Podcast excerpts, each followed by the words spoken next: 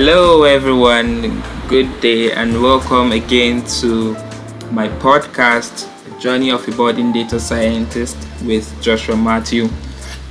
In today's episode, we're going to be looking a bit more into the statistical path and ensure that everyone gets some level of understanding of the role statistics has to play on this career path of becoming a data scientist.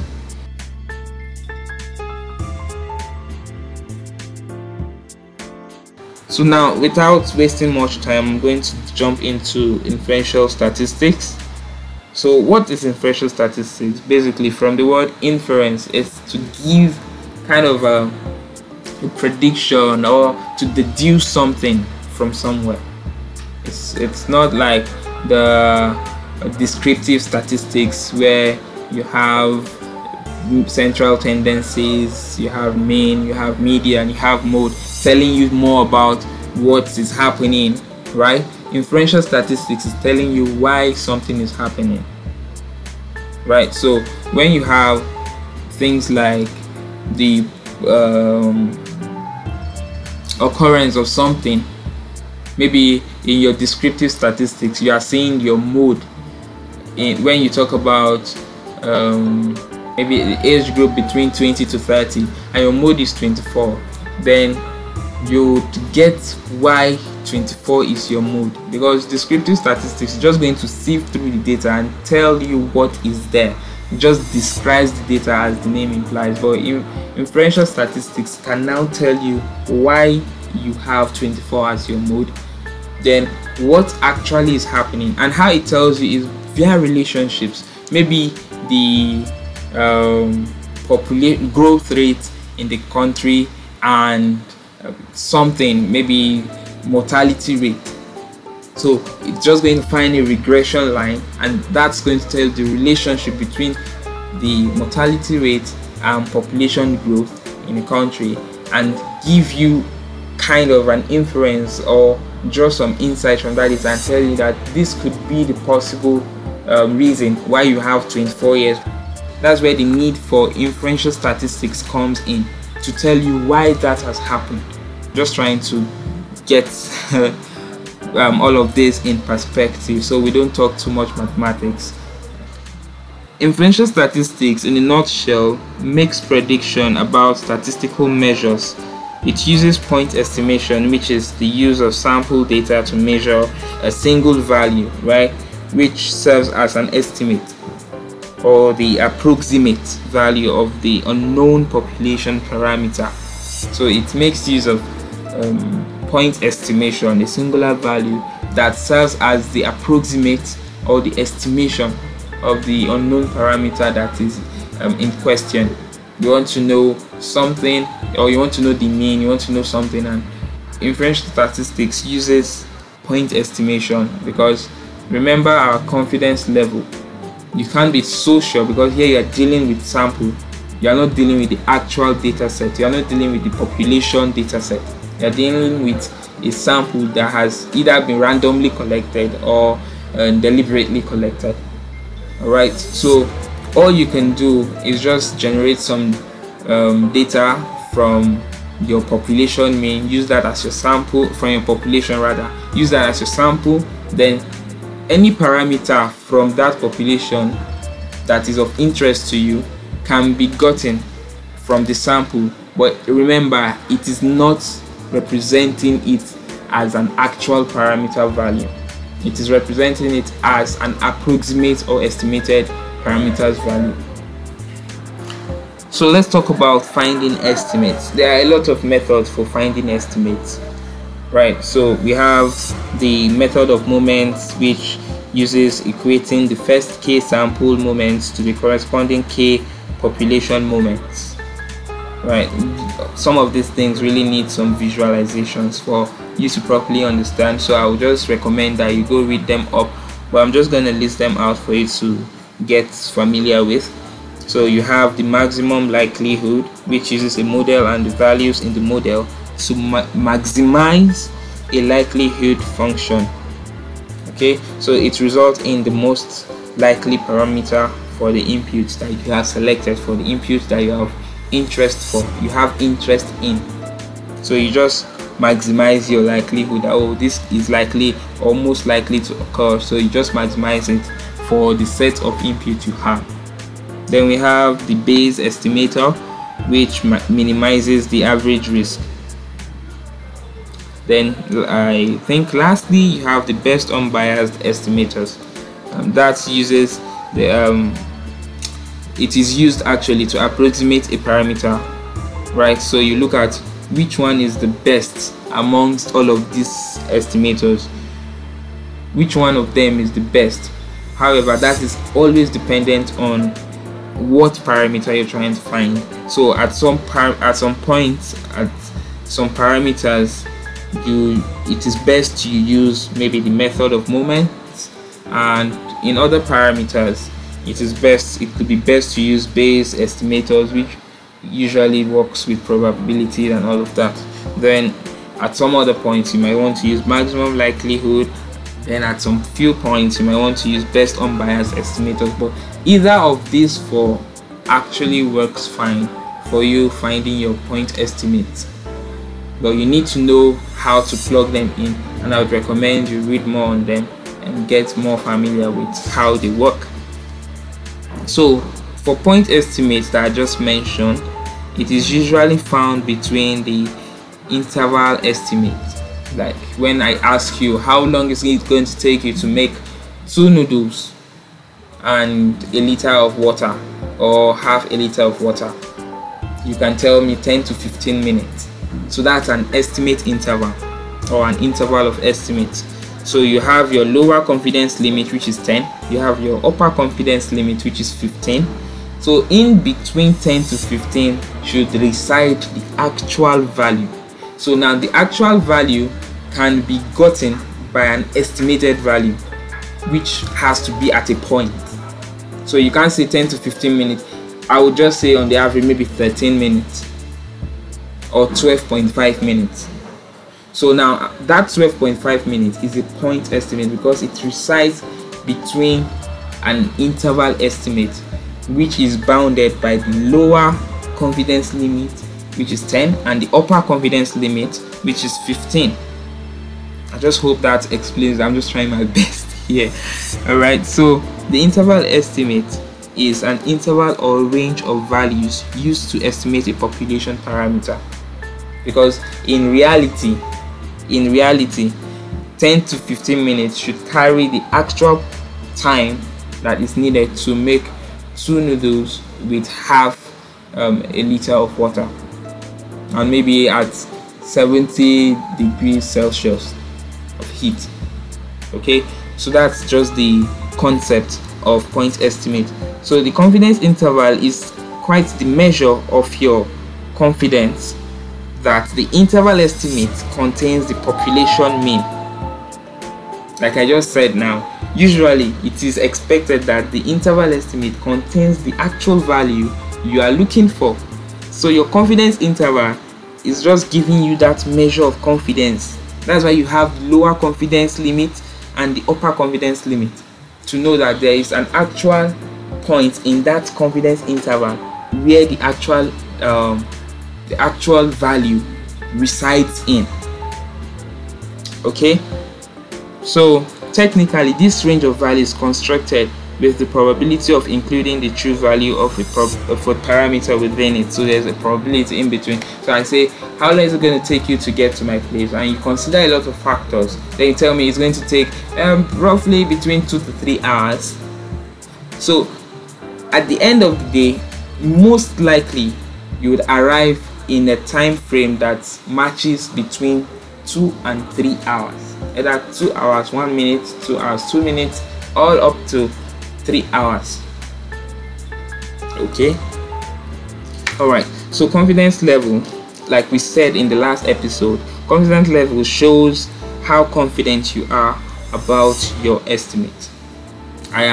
You hear things like, I am 95% confident that the average time it takes for a boy of 10 years to run a 1 kilometer race in 30 minutes So it gives you how much, it gives you a clue or a fig, it puts a figure to how confident you are about your estimate. Then you have your sampling error. Sampling error simply is the difference between point estimate and the actual population parameter value. So remember the example I gave, 10 to 15 minutes to cook 2 noodles. The sampling error could exist if you now make a point estimate of 12.5 minutes and in the end it takes 13 minutes to actually make that noodles ready with all the parameters. You have half a liter of water, you have 70 degrees Celsius of heat.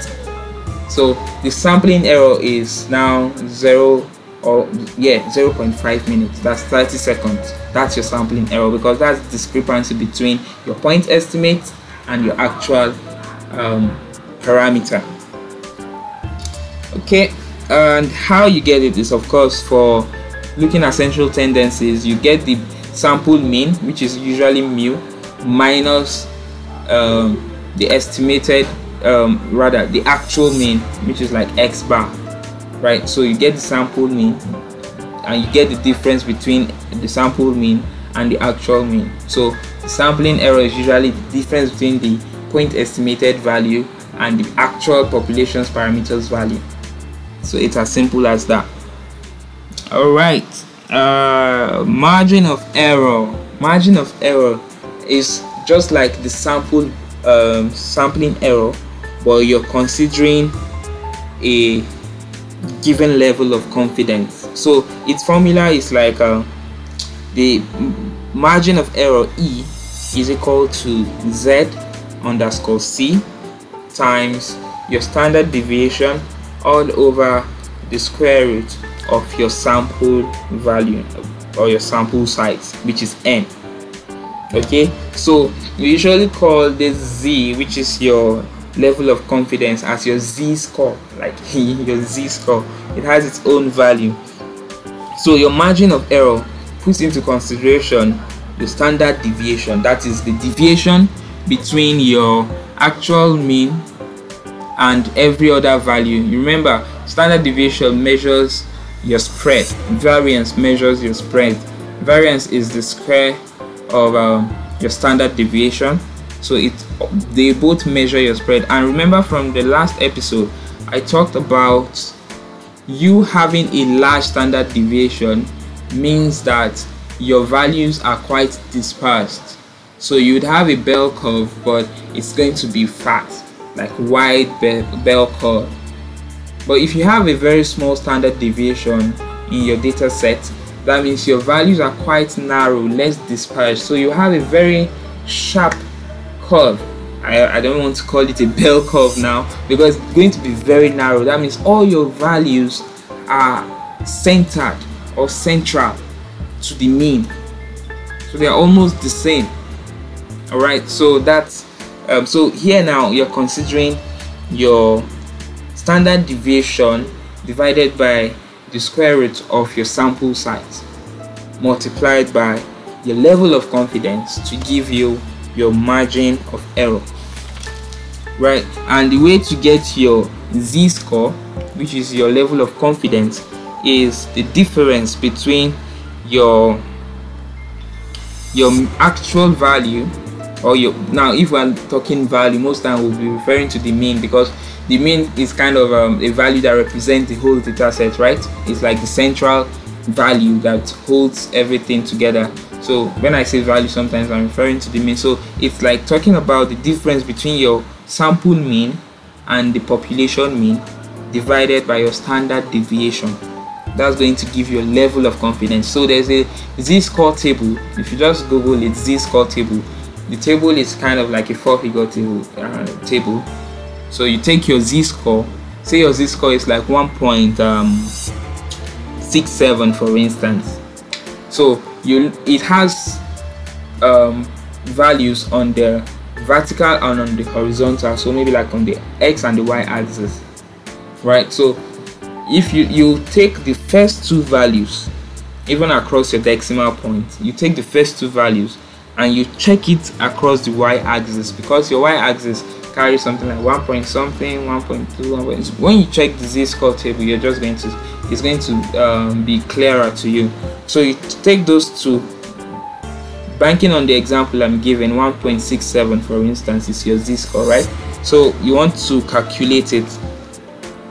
You now take 1.6 on the y-axis, you hold that point, then you check the corresponding x-axis, that is the horizontal axis, for 0.7, because taking 1.6 means you have 0.07, right? So you now take 0.07 and check it across. On the x-axis you have 0.01, 0.02, 0.03, like that. So you now go across that and find out where the intersect is.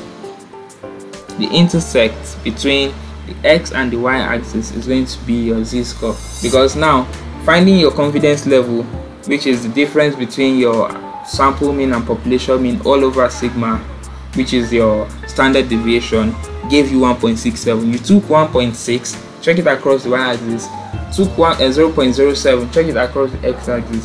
Where the intercept is going to now give you your z-score. So that's why they call it the z-score calculator or the z-score table. Please get familiar with it. It's quite important and very useful if you are looking into machine learning. We'll talk more about that in the following episodes. We'll talk more about that. I'll quickly go into hypothesis testing. This is usually used just to formally check whether the hypothesis is accepted or rejected. You hear something like null hypothesis, and you have alternative hypothesis, right? You have H0 and sometimes you have H1. It depends on where your background is, but we have both the null and the alternative hypothesis, and it just checks whether you accept or you reject a hypothesis. Remember, hypothesis is kind of like talking about something, like giving, how do I put it in clearer terms? Hypothesis is like stating a seemingly fact. It's not really factual because it is subject to acceptance or rejection. So you can just say something, it's a hypothesis. So you hear something like, I would hypothetically say that every Yoruba person loves pepper. So you are saying it as though it's a fact, but it's still subject to contention. It's still subject to whether it's accepted or rejected. So the null hypothesis deals more with you looking at that very statement, right? And say there is maybe no significant difference. So it kind of approves that, oh yeah, then there's no significant difference that every Yoruba person would not like pepper. So yeah, of course, every Yoruba person should like pepper. So null hypothesis usually approves and checks if there's no significant difference. But the alternative hypothesis kind of disapproves the assumption, and it tries to say that no, this statement or event is biased. So now we'll check the level of bias using something we call the p-value. The p-value is usually, we assume that once a hypothesis falls below 5%, which is 0.05, right, it's quite biased. So it's quite biased. If your hypothesis falls below 5%, it is very, very biased. And if your hypothesis is like, okay, 6%, well, we can still contend it, but if it's below 5%, it is quite biased. Please check hypothesis testing, check more on null hypothesis, check more on alternative hypothesis, and try to understand the whole thing about inferential statistics, and it will be clearer. I'm just trying to run through without giving too much formulas and technicalities, so pardon me if it looks like it was a bit rough, but trust me, when you read more on it, it will solidify, and you would appreciate listening to this very podcast. So in summary, the steps for making your hypothesis test is 1, to state the hypothesis, that is both null and alternative hypothesis. 2. Formulate an analysis plan. Like, you formulate an analysis plan. That is, you are constructing it that, oh, this is how I'm going to analyze this very hypothesis, because hypotheses sometimes are assumptions, right? Then the next thing is to analyze the sample data. You calculate and interpret the test statistics as described in the analysis plan, because you have a plan to analyze how you're analyzing it. Then you try to interpret your results. After analyzing the sample data, you interpret the result, and this is where you make use of a decision rule, because in your analysis plan you have something that you're going to use, like a KPI.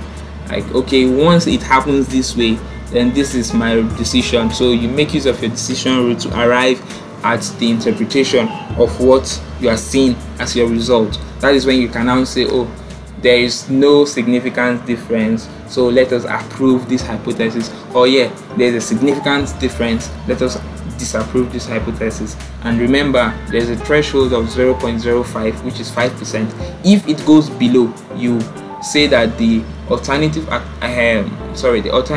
hypothesis is in line, the alternative hypothesis is in order.